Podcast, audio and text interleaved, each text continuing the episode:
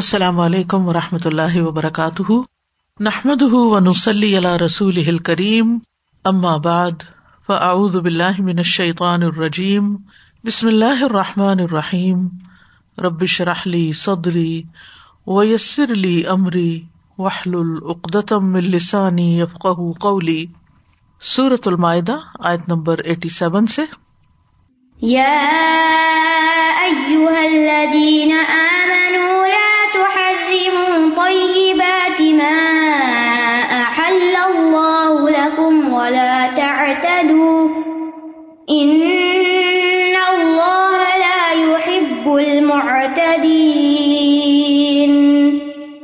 اے لوگو، جو ایمان لائے ہو، جو پاکیزہ چیزیں اللہ نے تمہارے لیے حلال کی ہیں، انہیں حرام مت ٹھہراؤ، اور نہ تم حد سے تجاوز کرو۔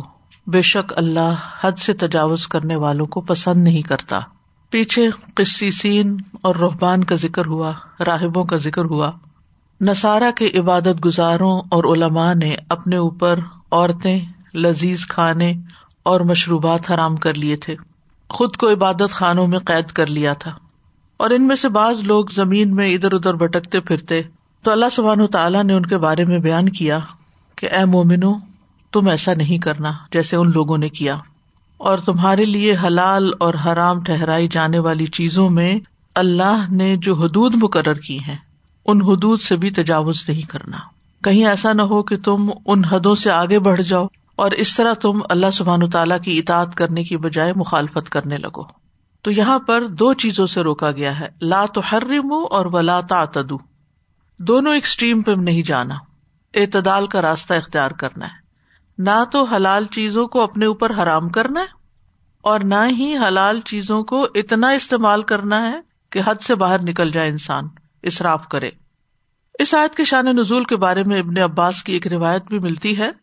وہ کہتے ہیں کہ ایک آدمی نبی صلی اللہ علیہ وسلم کے پاس آیا اور کہنے لگا اللہ کے رسول، جب میں گوشت کھا لیتا ہوں تو عورت کے لیے بے چین ہو جاتا ہوں اور مجھ پر شہبت چھا جاتی ہے۔ لہٰذا میں نے اپنے اوپر گوشت کھانا حرام کر لیا ہے۔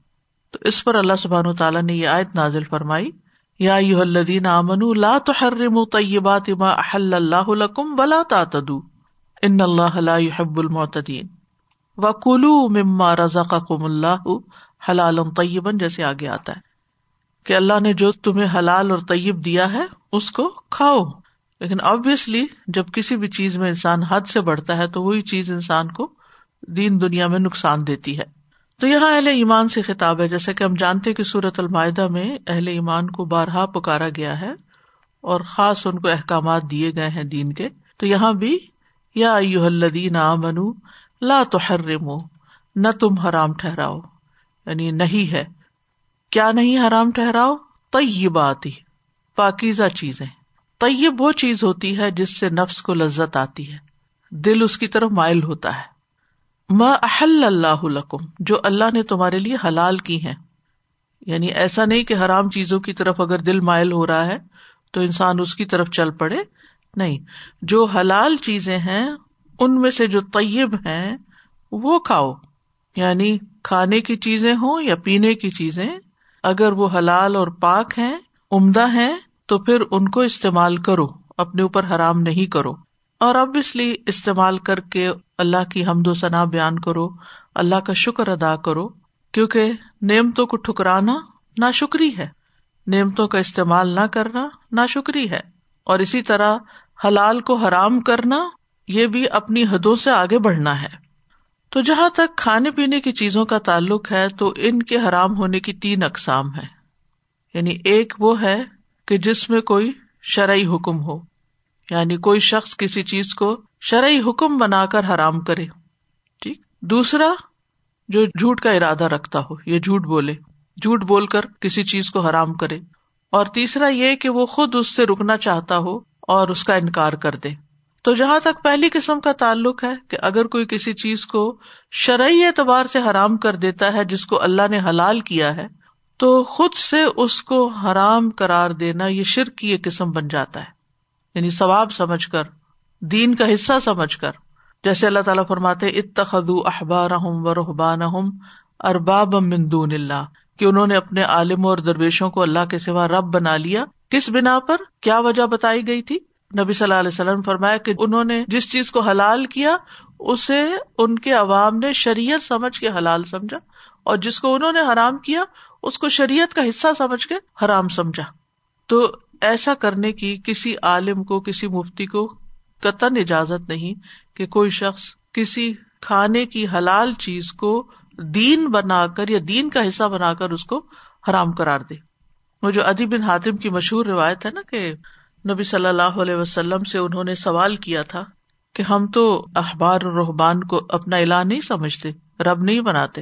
تو آپ نے یہ فرمایا کہ کیا تم ان کی حلال کردہ چیزوں کو اور حرام کردہ چیزوں کو اسی طرح نہیں ایکسپٹ کر لیتے؟ میں کہا کہ ایسا تو کرتے ہیں۔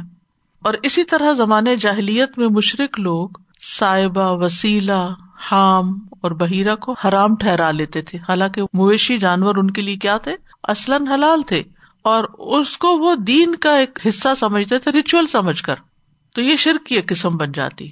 دوسری قسم یہ ہے کہ انسان کسی چیز کے بارے میں جانتا ہو کہ یہ حلال ہے، لیکن جھوٹ بول کر کہے کہ یہ حرام ہے۔ یعنی اسے پتا یہ حلال ہے، لیکن دوسروں کو کہ نہیں نہیں یہ حرام ہے۔ تو یہ جھوٹ بھی شمار ہوگا اور اس کے ساتھ ساتھ یہ ہے کہ دین کے اندر ایک زیادتی ہوگی۔ تیسرا یہ کہ انسان پرسنلی کسی چیز کو اپنے اوپر حرام کر لے، جیسے اس کی مشہور مثال ہے ایک یعقوب علیہ السلام کی، کہ انہوں نے اونٹ کا دودھ اور خرگوش وغیرہ اپنے اوپر حرام کیا تھا۔ نبی صلی اللہ علیہ وسلم کی مثال ہے آپ نے اپنے اوپر شہد کو حرام کر لیا تھا۔ تو یہ اس لیے کوئی حرام کرے کہ اس چیز کو کھانے سے رک سکے اور وہ کہے کہ اب یہ مجھ پہ حرام ہے، میں نہیں اس کو کھاؤں گا۔ تو اس کا حکم جو ہے، یہ قسم والا ہوگا اور اس کا کفارہ دے کے انسان اس میں سے نکل سکتا ہے۔ اب ان تینوں قسموں کی مثال مثال کے طور پر اگر کوئی کہے کہ یہ روٹی حرام ہے، روٹی حرام ہے، تو اس سے پوچھا جائے گا کہ یعنی کہ تم اس کو کیسے حرام کرار دے رہے ہو؟ اگر تمہارا جھوٹ بولنے کا ارادہ ہے یا جو تم نے جھوٹ بولا ہے، تو یہ جھوٹ حرام ہے۔ یعنی جھوٹ کی حرمت ہے اور یہ جھوٹ میں شامل ہے اور اس کی اجازت نہیں۔ اور اگر وہ یہ کہے کہ اس کا کھانا حرام ہے اور جو کوئی کھائے گا، اس کو سزا ملے گی، تو یہ پھر دوسری قسم میں آ جاتا ہے کہ اس نے شریعت بنا دی، سزا بھی مقرر کر دی اس پر۔ یہ شرکی قسم ہے۔ کسی انسان کو اجازت نہیں ہے کہ وہ کسی چیز کو اپنی مرضی سے آرام کر کے پھر لوگوں کے اوپر یہ قانون بھی بنا دے کہ اگر کسی نے کھائی تو اس کو جرمانہ ہوگا۔ اور اگر کوئی یہ کہے کہ یہ روٹی مجھ پہ حرام ہے، مجھ پہ قسم کہ میں اس کو چکھوں۔ اسی طرح اگر کوئی اپنی بیوی کے بارے میں کہتا ہے کہ میری بیوی مجھ پہ حرام ہے، تو اس کا حکم زہار والا ہوگا، اس کو اس کا کفارا دینا ہوگا۔ اور بیوی کے علاوہ باقی کسی بھی چیز کو اپنے اوپر حرام کرار دینا، چاہے کوئی پینے کی ہو یا کھانے کی چیز تو اس سے نکلنے کا راستہ کسم کا کفارا ہے۔ لیکن بیوی کو حرام کرنے کے بعد اس سے نکلنے کا کفارا جو ہے وہ زہار والا ہے کہ غلام آزاد کرے ورنہ دو مہینے کے روزے رکھے۔ اگر ہم یہ سمجھ لیں کہ چیزوں کو حلال حرام ٹھہرانا صرف اللہ کے اختیار میں ہے تو ساری بات سمجھ میں آ جائے گی۔ قرآن مجید میں حلال حرام کے حوالے سے جھوٹ گڑنے والوں کی مذمت بھی بیان کی گئی ہے۔ سورت النحل میں آتا ہے، ولا تقول لما تصف السنتكم الكذبا هذا حلال وهذا حرام لتفتروا على الله الكذب ان الذين يفترون على الله الكذب لا يفلحون۔ اور اس کی وجہ سے جو تمہاری زبانیں جھوٹ کہتی ہیں، مت کہو کہ یہ حلال ہے اور یہ حرام ہے، تاکہ اللہ پر جھوٹ باندھو۔ بے شک جو لوگ اللہ پہ جھوٹ باندھتے ہیں، وہ فلاح نہیں پاتے۔ تو اللہ نے جسے حلال کیا ہے، اس کو حرام نہیں کیا جا سکتا۔ سورت اللہ راف میں آتا ہے کل من ہر مزینت اللہ اخرج علی عبادی ہی و طیباتی من رسق کہہ دیجیے کس نے حرام کی اللہ کی زینت جو اس نے اپنے بندوں کے لیے پیدا کی اور کھانے پینے کی پاکیزہ چیزیں؟ یعنی تم اپنی مرضی سے ان کو حرام نہیں کر سکتے۔ اصل میں شیتان جو ہے، یہ اس کی چالوں میں سے ایک چال ہے کہ وہ بندوں کو ایسی باتیں سجھاتا ہے کہ جس کی وجہ سے وہ اپنے لیے حلال چیزوں کو حرام یا حرام چیزوں کو حلال کر دیتے ہیں۔ اللہ سبحان تعالیٰ نے اپنے نبی کو بھی خود پر کسی چیز کو حرام کرنا منع فرما دیا تھا۔ جیسے سورت تحریم کے شروع میں آتا ہے، یا نبی اللہ تب تغی مردات ازواجک و اللہ غفور الرحیم اے نبی، آپ کیوں حرام کرتے ہیں جو اللہ نے آپ کے لیے حلال کیا ہے؟ آپ اپنی بیویوں کی خوشی چاہتے ہیں اور اللہ غفور الرحیم ہے۔ اور اس کے پس منظر میں ایک طویل واقعہ ہے، جس کے بیک گراؤنڈ میں یہ صورت نازل ہوئی تھی۔ اس کا اس وقت یہاں موقع نہیں۔ اسی طرح بعض صحابہ نے نبی صلی اللہ علیہ وسلم کے بارے میں پوچھا کہ ان کی عبادت اور کھانے پینے کا طریقہ کار کیا ہے۔ تو جب انہیں بتایا گیا تو انہوں نے کہا کہ یہ تو کم ہے، آپ تو اللہ کے رسول ہیں، اللہ کے پیارے ہیں، تو آپ کے لیے تو اتنا سوٹیبل ہے، لیکن ہمیں اس سے زیادہ کرنا چاہیے۔ تو ایک نے کہا، میں رات بھر نماز پڑھوں گا یعنی بالکل نہیں سوؤں گا۔ دوسرے نے کہا کہ میں ہمیشہ روزہ رکھوں گا اور کبھی روزہ نہیں چھوڑوں گا۔ تیسرے نے کہا، میں عورتوں سے علیحدگی کروں گا، کبھی نکاح نہیں کروں گا۔ ٹھیک۔ اتنے میں رسول اللہ صلی اللہ علیہ وسلم ان کے پاس تشریف لائے۔ آپ نے ان سے پوچھا کہ کیا تم نے یہ باتیں کہی ہیں؟ خبردار اللہ کی قسم، میں تمہاری نسبت اللہ سے زیادہ ڈرنے والا ہوں۔ تم سب سے زیادہ پرہیزگار ہوں لیکن میں روزے رکھتا بھی ہوں، افطار بھی کرتا ہوں، نماز پڑھتا ہوں اور سوتا بھی ہوں۔ اس کے علاوہ عورتوں سے نکاح بھی کرتا ہوں تو جس نے میری سنت سے منہ موڑا وہ مجھ سے نہیں۔ تو نبی صلی اللہ علیہ وسلم نے اپنے صحابہ کی تربیت کی اور ان کو اعتدال سکھایا۔ کیونکہ یہ کبھی نہیں سوؤں گا، کبھی نہیں روزہ چھوڑوں گا، یہ اعتدا میں آ گیا، حد سے بڑھنے میں آ گیا۔ حد کیا ہے؟ وہ جس پر نبی صلی اللہ علیہ وسلم نے عمل کیا اور جو ہمارے لیے بہترین راستہ چھوڑا۔ پھر فرمایا، ولا تعتدو ان اللہ يحب المعتدین تم زیادتی نہ کرو کیونکہ اللہ زیادتی کرنے والوں سے محبت نہیں کرتا۔ تو حد سے بڑھنے کے مختلف معنی ہوتے ہیں۔ ایک یہ کہ مباح چیزوں کو اپنے اوپر حرام قرار دے دینا۔ یعنی ایک چیز مباح جیسے پانی کیا مباح ہے؟ اس کا پینا۔ جائز ہے پینا۔ تو کہ نہیں، آج سے میں پانی نہیں پیوں گا؟ تو یہ حد سے بڑھنے والی بات ہوگی۔ اسی طرح حلال کو حرام قرار دینا اور اسی طرح تیسری چیز یہ ہے کہ حلال کھانے میں ضرورت سے زیادہ کھانا، یا ضرورت سے زیادہ پکانا، یا ضرورت سے زیادہ صرف دکھاوے کے لیے، نمائش کے لیے یعنی بہت کچھ کرنا جیسے عام طور پر ہمارے یہاں شادیوں وغیرہ میں ہوتا ہے۔ اللہ تعالیٰ فرماتے ہیں و کلو وشرب ولا تصرف ان حب المصرفین کھاؤ، پیو اور حد سے نہ گزرو، بے شک وہ حد سے گزرنے والوں سے محبت نہیں کرتا۔ سورت الفرقان میں آتا ہے ولدین ادا انفقو لم یوسرف و لم یخترو بئی کا قواما۔ جب وہ خرچ کرتے ہیں تو نہ فضول خرچی کرتے ہیں، نہ خرچ میں تنگی کرتے ہیں۔ دونوں ایکسٹریم سے بچایا گیا۔ اور ان کا خرچ ان دونوں کے درمیان معتدل ہوتا ہے۔ تو اسلام میں افراد تفرید کی ممانعت ہے۔ یعنی غلوب سے بھی منع کیا گیا ہے کہ کسی بھی چیز کی عقیدت اور محبت اور احترام اس کی حد یا ضرورت سے زیادہ بڑھ جائے یا اس کا استعمال حد سے زیادہ بڑھ جائے۔ اسی طرح بالکل ہی چھوڑ دیا جائے کسی چیز کو تو دونوں چیزیں ٹھیک نہیں۔ نبی صلی اللہ علیہ وسلم نے فرمایا، کھاؤ، پیو، پہنو اور صدقہ کرو، لیکن اصراف نہ کرو اور نہ تکبر کرو۔ اصراف کی وجہ ہی تکبر ہے کہ اپنے آپ کو بڑا ظاہر کرنا ہوتا ہے۔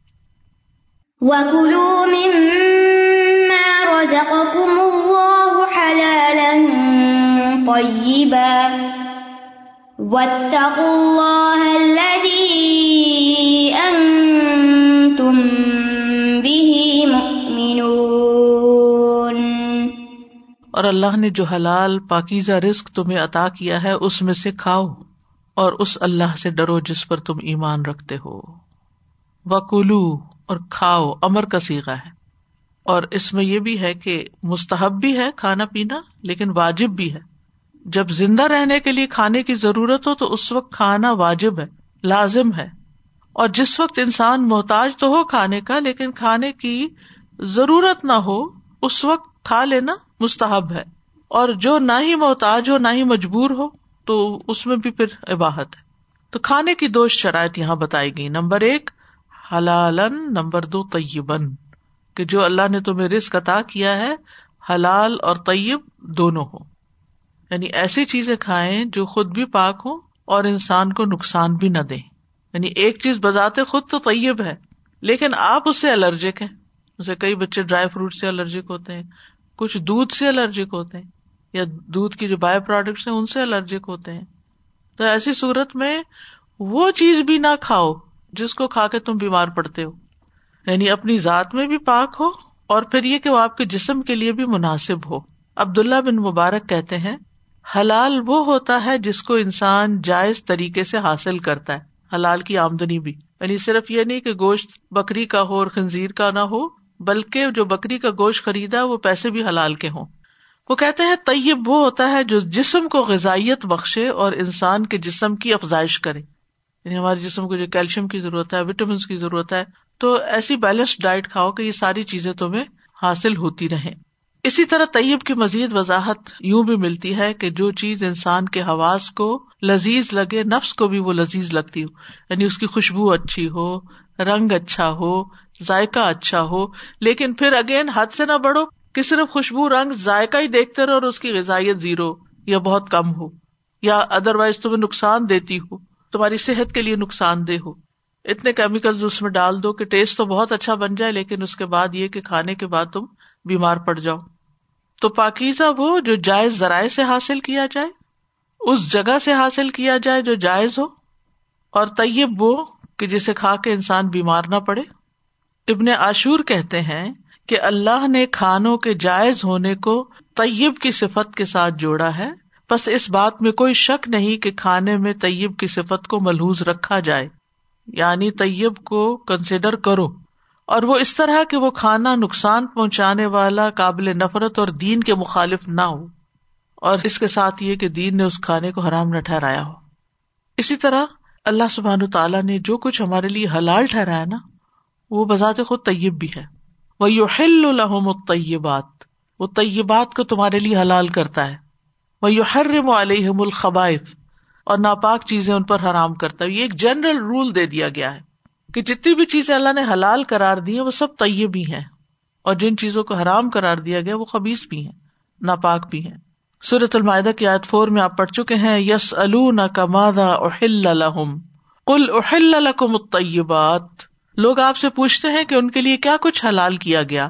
آپ ان سے کہیے کہ تمام پاکیزہ چیزیں تمہارے لیے حلال کر دی گئی ہیں۔ تو جو چیز حلال اور طیب نہیں، پھر وہ جائز بھی نہیں حرام ہے خبیص ہے۔ ابن عباس کہتے ہیں، حلال اور طیب کے بعد حرام اور خبیسی ہے۔ وطق اللہ ان تم بھی مؤمنون۔ اور ڈرو اللہ سے وہ جو تم اس پر ایمان رکھتے ہو۔ یہاں اللہ کا تقوی اختیار کرنے کا حکم دیا جا رہا ہے، کیونکہ وہ ہر چیز کو اعتدال میں لے آتا ہے۔ تو وط اللہ اللہ کا تقوی لازم کر لو۔ اللہ تعالیٰ کے احکامات کی تعمیل کرو۔ جس چیز سے روکا اس نے، اس سے رک جاؤ۔ اللہ ان تم بھی مؤمنون۔ وہ ذات کے جس پر تم ایمان لاتے ہو، اس کا تقوی اختیار کرو۔ یعنی جس رب کو تم مانتے ہو، پھر اس کا حق بھی ادا کرو، اس کے ساتھ اس کا تقوی بھی اختیار کرو۔ تو حقیقی ایمان جو ہے، وہ خود بخود تقوا کا تقاضا کرتا ہے۔ اگر کوئی شخص یہ کہے کہ وہ مومن ہے لیکن اللہ سے نہیں ڈرتا، تو یا تو پھر اس کا ایمان ہی کوئی نہیں، یا پھر ناقص المان ہے۔ اگر کوئی نافرمانی کر رہا ہو اور اس سے کہا جائے، نہیں انل منکر کیا جائے کہ تم یہ غلط کام نہ کرو۔ اور وہ کہے کہ تقوا تو دل میں ہوتا ہے، ہماری نیت اچھی ہے۔ یعنی بعض اوقات لوگ غلط کام کرتے ہیں تو ان کو روکا جائے تو کہتے کہ آپ نے ہمارا دل دیکھا ہے، ہماری نیت بہت اچھی ہے۔ تو اگر نیت اچھی ہے تو کام بھی اچھا ہونا چاہیے۔ تو بہرحال اس سائز سے پتا چلتا ہے کہ ہمیں کھانوں میں حلال اور طیب کا اہتمام کرنا چاہیے۔ اللہ سبحانہ تعالیٰ صورت المومنون میں فرماتے ہیں، یا ہر رسول کلو میں طیباتی وا ملو صالحہ رسولوں کو حلال اور طیب کھانے کا حکم دیا جا رہا ہے۔ اے رسولو، پاکیزہ چیزوں میں سے کھاؤ اور نیک عمل کرو۔ پھر تمام مومنوں کو حلال اور طیب کا حکم دیا گیا۔ فکلو مما رضا کم اللہ حلال ام طیبن کھاؤ اس میں سے جو اللہ نے تمہیں رسک دیا، حلال اور پاکیزہ۔ پھر اسی طرح، یا الذین آمنو کلو من طیبات ما رزقناکم۔ اے لوگو، جو ایمان لائے ہو، ان پاکیزہ چیزوں میں سے کھاؤ جو ہم نے تمہیں عطا فرمائی ہیں۔ اور اسی طرح تمام لوگوں کو بھی حلال اور طیب کھانے کا حکم ہے۔ یا الناس کلو مما فلردی حلال طیبہ۔ اے لوگوں ان چیزوں میں سے جو زمین میں ہے حلال پاکیزہ کھاؤ اور شیطان کے قدموں کی پیروی نہ کرو، کیونکہ وہ تمہارا کھلا دشمن ہے۔ تو اسی لیے آپ دیکھ رہے ہیں کہ اللہ تعالیٰ نے یا اور رسول کہہ کے بھی، اور پھر یا الزین امن کہہ کے بھی، اور پھر یا الناس کہہ کے بھی، ہر انداز میں پکارا کہ لوگوں پاک کھاؤ، صاف ستھرا کھاؤ۔ اور تمام لوگ اس کا اہتمام کرے رسول اللہ صلی اللہ علیہ وسلم اس کا بھرپور خیال رکھا کرتے تھے۔ صحابہ بھی حلال اور حرام کا بہت خیال رکھتے تھے۔ سلف صالحین حلال و حرام کا بہت لحاظ کرتے تھے۔ امام بخاری کے والد ابو الحسن اسماعیل کے پاس ان کی وفات کے وقت احمد بن حفظ حاضر ہوئے۔ تو انہوں نے کہا یعنی امام بخاری کے والد نے کہا، میں اپنے مال میں ایک درہم بھی حرام کا نہیں پاتا اور نہ ہی میں ایک درم شک والا پاتا ہوں۔ میری آمدنی میں نہ کوئی مشکوک چیز ہے، نہ کوئی حرام چیز ہے۔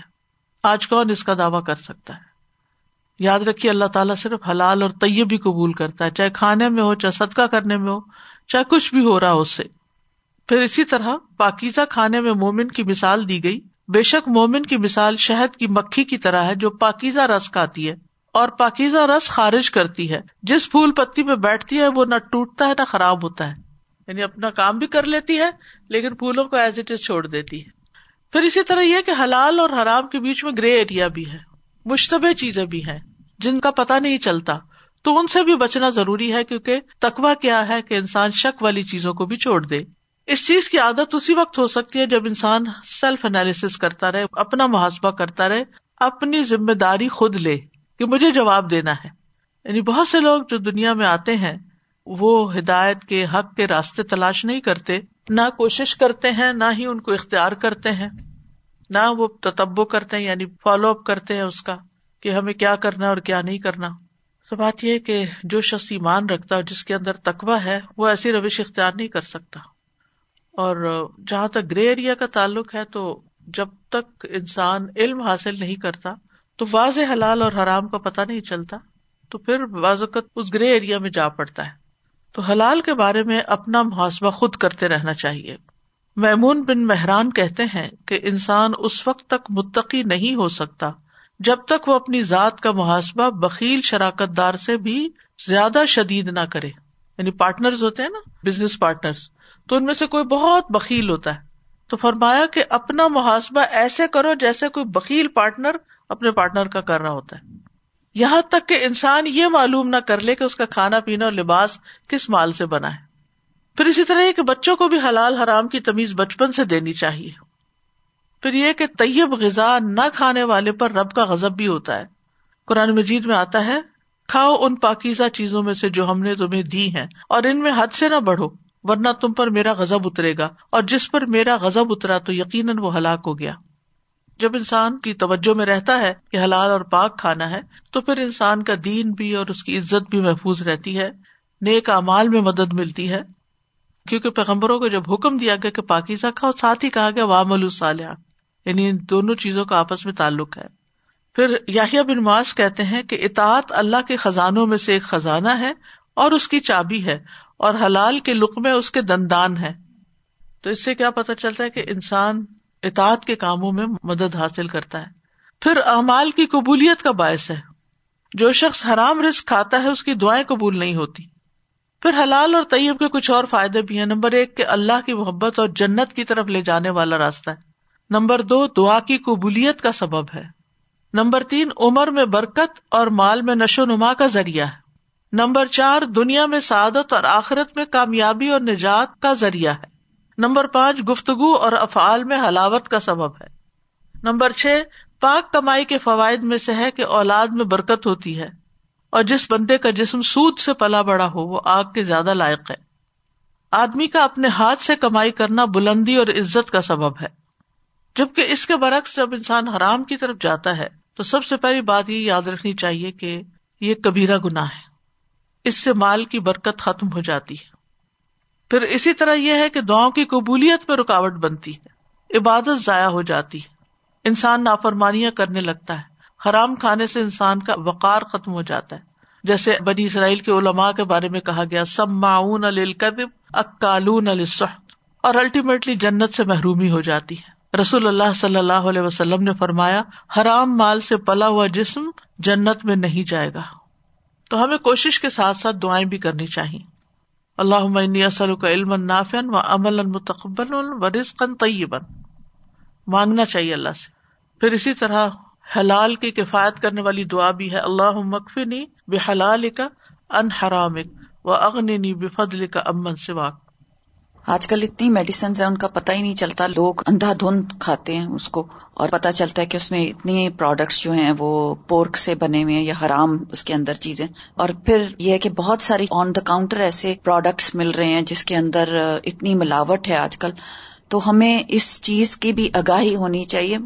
اور مجھے بڑی خوشی ہوئی پچھلے دنوں میں کسی کے گھر گئی تو فریج کے اوپر انہوں نے پورا چارٹ سا لگایا ہوا تھا کہ کس کس چیز میں حرام کیا چیز ہے۔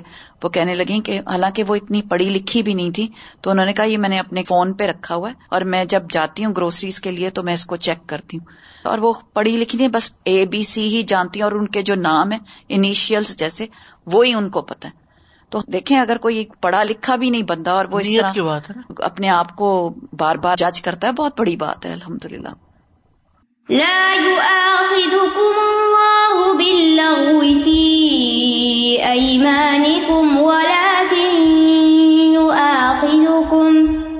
لا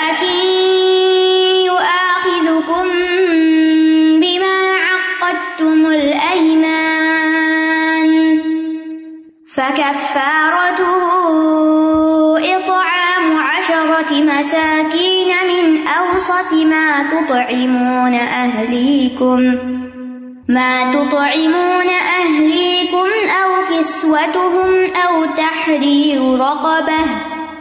فمن لم يجد فصيام ثلاثة أيام ذلك كفارة أيمانكم إذا حلفتم. واحفظوا أيمانكم. كذلك يبين الله لكم آياته لعلكم تشكرون. اللہ تمہاری قسموں میں سے لغو قسم پر تمہارا مواخذہ نہیں کرے گا۔ لیکن وہ ان قسموں پر تمہارا مواخذہ ضرور کرے گا جو تم نے مضبوط باندھی۔ تو اس قسم توڑنے کا کفارہ دس مسکینوں کا اوسط درجے کا کھانا کھلانا ہے۔ جو تم اپنے گھر والوں کو کھلاتے ہو، یا انہیں کپڑے پہنانا ہے، یا ایک گردن کا آزاد کرنا ہے۔ تو جو کوئی یہ نہ پائے، تو تین دنوں کے روزے رکھنا ہے۔ یہ تمہاری قسموں کا کفارہ ہے۔ جب تم قسم کھاؤ اور اپنی قسموں کی حفاظت کیا کرو۔ اسی طرح اللہ اپنی آیات تمہارے لیے واضح کرتا ہے تاکہ تم شکر ادا کرو۔ لا کم اللہ فی ایمانکم۔ اللہ تمہیں سزا نہیں دے گا، نہیں مواخذہ کرے گا، نہیں محاسبہ کرے گا تمہارا۔ کس بارے میں؟ بلغ فی ایمانکم، تمہاری قسموں میں لغ قسموں پر۔ لغ قسم وہ ہوتی ہے جو کسی ارادے کے بغیر کھائی جاتی تکیا کلام کے طور پر عادتن اربوں کے کلام میں لغ سے مراد ہر وہ کلام ہے جو قابل مذمت ہو یعنی پسندیدہ نہ ہو۔ اور اس سے بڑھ کر ہر وہ کلام جس کا کوئی معنی بھی نہ ہو، وہ لغ کہلاتا ہے، بے معنی، بے مقصد۔ ان کے یہاں جب کوئی کبھی یا بری بات کرتا تو ارب لوگ کہتے لغا فلان ان فی کلام ہی۔ فلاں نے اپنے کلام میں لغ کہا ہے۔ اسی لیے قرآن مجید میں آتا ہے وہ ادا سم الغ آرد انہ کہ رحمان کے بندے جو ہیں وہ لغ بات سن کر اس سے کنارا کشی کرتے ان باتوں میں الجھتے نہیں، اس میں نہیں پڑھتے۔ ان کی دلچسپی نہیں ہوتی لغ باتوں میں۔ تو یہاں پر یہ جو فرمایا گیا کہ لا یو آخر کم اللہ بلغ بھی اللہ تمہیں لغ قسموں کے بارے میں نہیں پکڑے گا۔ یعنی ایسی قسم جس قسم کے کھانے والے کے دل میں کوئی ارادہ یا نیت نہ ہو، صرف باتیں کرتے کرتے وہ بیچ میں ایک لفظ بول جائے۔ اور ایمان کا لفظ جو ہے، یہ یمین کی جمع ہے۔ یمین قسم کو کہتے ہیں۔ اور اس سے مراد یہ ہے کہ اپنی بات کو پختہ کرنے کے لیے، پکا کرنے کے لیے کسی قابل تعظیم ہستی کا ذکر کرنا۔ اور اس کے مخصوص الفاظ ہوتے ہیں، جیسے واؤ با، تا و بلّہ تلّہ تو یہاں یہ اللہ سبحان تعالیٰ کا بہت بڑا فضل بیان کیا جا رہا ہے کہ بعض اوقات انسان جب اپنے فلو میں بغیر ارادے کے کوئی ایسی بات کہہ جاتا ہے کہ جو اس کی نیت میں نہیں ہوتا کہنا۔ تو بتا دیا گیا کہ اس قسم کا کوئی اعتبار نہیں۔ یعنی یہ اللہ کا بہت بڑا فضل ہے کہ اس نے اپنے بندوں کو خبر دی ہے کہ ایسی قسم پر اللہ تعالیٰ مواخذہ نہیں کریں گے۔ مواخذہ صرف اس قسم پر ہوگا جس میں دل کے قصد کا دخل ہو یعنی دل کا ارادہ موجود ہو اور اس پر کفارہ یا سزا ہو۔ تو دوسرے لفظوں میں تکیا کلام کے طور پر جو بولی گئی قسمیں ہیں، وہ قابل مواخذہ نہیں۔ حضرت عائشہ نے لا آخر کم اللہ بلغ فی ایمان کم کی تفسیر کرتے ہوئے فرمایا، یہ آیت آدمی کے کلام لا و بلا و کے بارے میں نازل ہوئی ہے۔ یعنی جو باتیں کرتے کرتے ہم کہتے ہیں لا و لا و ماں ہا کزا بس ایسے کہہ جاتے ہیں۔ سوچتے بھی نہیں کہ منہ سے کیا نکالا۔ ولا کی یو آخر کم بیما عقت تم المان لیکن وہ تمہیں پکڑے گا، تمہارا حساب کرے گا۔ ان قسموں پر جن کو پختہ کرنے کا تم ارادہ کرتے ہو۔ تو اس کے بارے میں فکہ نے کہا ہے کہ انسان جس چیز کی قسم کھاتا ہے، اس کی تین اقسام ہے نمبر ایک لغ قسم جو پیچھے گزر چکی۔ نمبر دو، منعقد ہونے والی قسم جو پڑ گئی قسم۔ اور نمبر تین، جھوٹی قسم۔ یہ قسم کی تین قسمیں ہیں۔ تو لغ جو ہے، یہ دو طرح کی ہوتی ہے۔ ایک یہ کہ گزرے ہوئے کام پر غالب گمان کی بنیاد پر قسم کھا لینا۔ او قسم سے میں پرسوں گئی تھی، لیکن آپ بھول چکے ہیں۔ اب پرسوں نہیں تھا، وہ ترسو تھا۔ اسی طرح بے ساختہ یعنی بغیر ارادے کے منہ سے کچھ نکل گیا، جس میں نیت نہیں تھی کہ میں قسم کھا رہا ہوں۔ تو لغ قسم پر نہ مواخذہ ہے، نہ کفارا ہے۔ دوسری قسم ہے قسموں کی منعقد ہونے والی قسم۔ اور یہ وہ قسم ہے کہ مستقبل میں کسی کام کے کرنے یا کسی کام کو چھوڑنے اور ان کو یقینی بنانے کے لیے انسان قسم کا ارادہ کرے اور پھر قسم کھا لے۔ یعنی یہ فیوچر کے بارے میں کہ فیوچر میں کسی کام کے کرنے یا کسی کام کو چھوڑنے۔ اس کو یقینی بنانے کے لیے قسم کھا کے رکھ لیتا ہے کہ بس میں آئندہ صرف پانچ سال کام کروں گا قسم کھا کے گئے اس کے بعد مجھے کام نہیں کرنا۔ یا اسی طرح کسی بھی چیز کے بارے میں اپنے ارادوں کے ساتھ قسم کھا لے۔ پھر اگر وہ قسم پوری کر لے تو کوئی بات نہیں، ٹھیک ہے۔ اور اگر قسم توڑ دے تو اس پہ فدیا آئے گا۔ اور قسم کھانے کا طریقہ کیا ہوتا ہے؟ اللہ بلّہ کہتے نا اقسم بلّہ اللہ کی قسم کھا کے میں کہتا ہوں۔ اور رحمان کی قسم، اللہ کی عظمت کی قسم، اللہ کی رحمت کی قسم۔ اس طرح کی کوئی بھی قسم جو ہے وہ قابل مواخذہ نہیں، بلکہ انسان جب کھاتا ہے تو کھا سکتا ہے؟ ہاں یہ ہے کہ پھر اسے پورا کرنا ہوگا۔ اچھا اگر کوئی پورا نہیں کرتا، تو پھر وہ کیا ہوگی؟ وہ قسم توڑ دے گا اور توڑنے پہ کفارا لازم آئے گا۔ تو کفارا کس پر ہوتا ہے؟ قسم اٹھانے والا بالغ ہو عقل ہو، جانتے بوجھتے قسم کھائے، اپنی مرضی سے قسم کھائے، ذہن میں رکھتے ہوئے قسم کھائے۔ تو دل میں بھی اگر کوئی قسم کھا رہا ہوتا ہے نا، تو وہ بھی ایک طرح سے اس میں شامل ہو جاتا ہے۔ کسی ایسے معاملے میں قسم کھائے جس کا مستقبل میں وجود میں آنا ممکن ہو، تو اگر وہ قسم نہیں توڑتا تو اس پر کچھ بھی لازم نہیں۔ ٹھیک ہے، نارمل ہے۔ لیکن اگر توڑ دیتا ہے تو پھر اس پر کفارا دینا ہوگا۔ جھوٹی قسم۔ اس کو یمین غموس بھی کہتے ہیں۔ غموس اس لیے کہا جاتا ہے کیونکہ یہ قسم کھانے والے کو گناہ میں اور اس کے بعد جہنم میں ڈبو دیتی ہے۔ ایسی قسم پر کوئی کفارا نہیں ہوتا اور نہ منعقد ہوتی ہے۔ اس میں فوری طور پر توبہ کرنا واجب ہے۔ جیسے کوئی کام نہیں کیا، کہ اللہ کی قسم میں نے کیا، یہ جھوٹی قسم ہوتی۔ تو قسم کی نا، کس میں ہے؟ نمبر ایک ہے واجب قسم۔ ایسی قسم جس کے کھانے سے کوئی شخص کسی بے گنا کو ہلاکت سے بچائے۔ ٹھیک ہے؟ دوسری مستحب، جیسے کہ صلاح کرانے کے لیے۔ تیسری ہے جائز یعنی کسی جائز کام کو کرنے یا چھوڑنے کے لیے، تاکہ اس کام کو یقینی بنایا جائے۔ جیسے حلف وغیرہ لیتے ہیں۔ چوتھی ہے ناپسندیدہ یعنی کسی ناپسندیدہ کام کے کرنے پر یا پسندیدہ کام کے چھوڑنے پہ قسم کھانا۔ پھر ہے حرام قسم، کسی نافرمانی پہ قسم کھانا یا کسی واجب یا فرض کو چھوڑنے کی قسم، کہ قسم کھائے میں نماز نہیں پڑھوں۔ تو قسم کھانے کے کچھ آداب ہے نمبر ایک، صرف اللہ کے نام کی قسم کھانی چاہیے۔ غیر اللہ کے نام کی قسم نہیں کھانی چاہیے، یہ ناپسندیدہ فیل ہے۔ اور غیر اللہ کی قسم کھانا شرک بھی ہے۔ رسول اللہ صلی اللہ علیہ وسلم نے فرمایا، اللہ کے علاوہ کسی اور کی قسم اٹھانا شرک ہے۔ پھر اسی طرح غیر اللہ کے نام کی قسم، جیسے کعبہ کی قسم، یہ غیر اللہ کی قسم ہو جائے گی۔ تمہارے سر کی قسم، تمہارے باپ کی قسم، یہ سب غیر اللہ کے نام کی قسم یہ حرام ہے، شرک ہو جاتا ہے یہ۔ پھر نبی صلی اللہ علیہ وسلم نے خاص طور پر ماں باپ کے نام کی قسم کھانے سے منع کیا۔ آپ نے فرمایا، تم اپنے باپ دادا کی قسم نہ کھاؤ۔ نہ اپنی ماؤں کی قسم کھانا اور نہ ہی ان کی قسم کھانا جنہیں لوگ اللہ کا شریک ٹھہراتے ہیں یعنی جو بت وغیرہ۔ صرف اللہ کی قسم کھانا اور اللہ کی قسم بھی اسی وقت کھاؤ جب تم سچے ہو۔ جھوٹ پر نہیں کھانی۔ پھر اسی طرح یہ کہ اللہ کے ناموں اور صفات کی قسم کھانا جائز ہے۔ نبی صلی اللہ علیہ وسلم اکثر یوں قسم اٹھایا کرتے تھے، لا و مقلب القلوب و مقلب القلوب و قسمیہ۔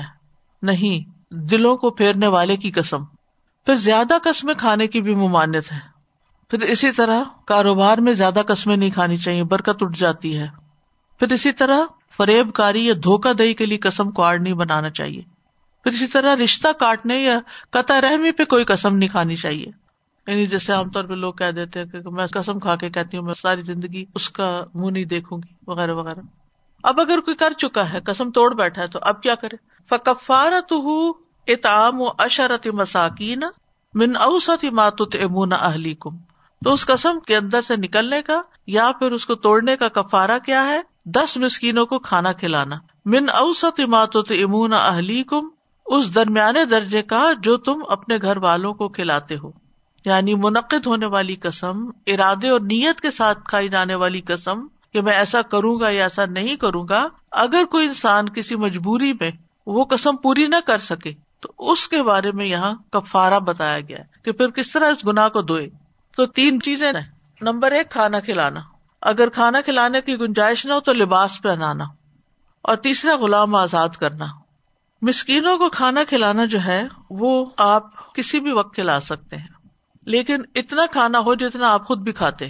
پھر یہاں کہا گیا، اوسط درجے کا کھانا۔ یعنی بہت اعلیٰ کھانا نہ ہو، درمیانہ ہو اور گٹیا بھی نہ ہو۔ پھر اسی طرح پکا ہوا کھانا دینے کی بجائے غلہ دے دینا۔ پھر دس مسکینوں کو دینے کی بجائے ایک کو ہی دس کے برابر دے دینا۔ او کسوت ہوں یا ان کو کپڑا پہنانا، ان کا لباس مہیا کرنا۔ کسوا وہ کپڑا ہوتا ہے جو انسان جسم پر پہنتا ہے۔ کیونکہ لباس جو ہے، یہ زمانے، ملک، وقت، حالات کے فرق ہونے سے ہر ایک کا فرق ہوتا ہے۔ اور اس کی مثال، سعودی عرب میں آپ دیکھتے ہیں نا، ہر ملک کے لوگوں نے الگ الگ لباس پہنے ہوتے ہیں۔ پھر اسی طرح غلام آزاد کرنا یعنی آسان سے مشکل کی طرف لے جایا گیا۔ ورنہ عام طور پہ کیا ہوتا ہے غلام آزاد کرو، اگر وہ نہیں تو پھر دوسرے کام۔ او تحریر رقبہ یا گردن آزاد کرنا۔ جی اگر ایک نہیں کر سکتے تو دوسرا، ورنہ تیسرا، تینوں کٹھے نہیں کرنے۔ چوائس بھی نہیں کہ پہلے آپ غلام ہی آزاد کر دو، نہیں۔ فملم یجد، جس کو یہ تینوں چیزیں نہ ملے فس عام سلاست ایام۔ پھر وہ تین دن کے روزے رکھے گا۔ یعنی اگر آپ کھانا کھلا سکتے تو کھانا ہی کھلائیں گے۔ آپ روزے نہیں رکھیں گے۔ لیکن جیسے بچیاں ہوتی ہیں نا، مجھے اچھی طرح یاد ہے کہ شاید گریڈ نائن میں تھی یا کچھ ایسے۔ اب وہ ایسی بعض اوقات انسان کسی سے وعدہ کر لیتا ہے، تمہاری یہ بات میں کسی کو نہیں بتاؤں گا۔ اور قسم کھا کے کہتا، اور پھر اس کے بعد یہ ہے کہ بھول جاتا ہے یا ویسے ہی توڑ بیٹھتا ہے۔ اب ظاہر ہے، اس وقت کھانا کھلانے کی تو اگر ماں باپ کو بتائیں گے تو ڈانٹ پڑے گی۔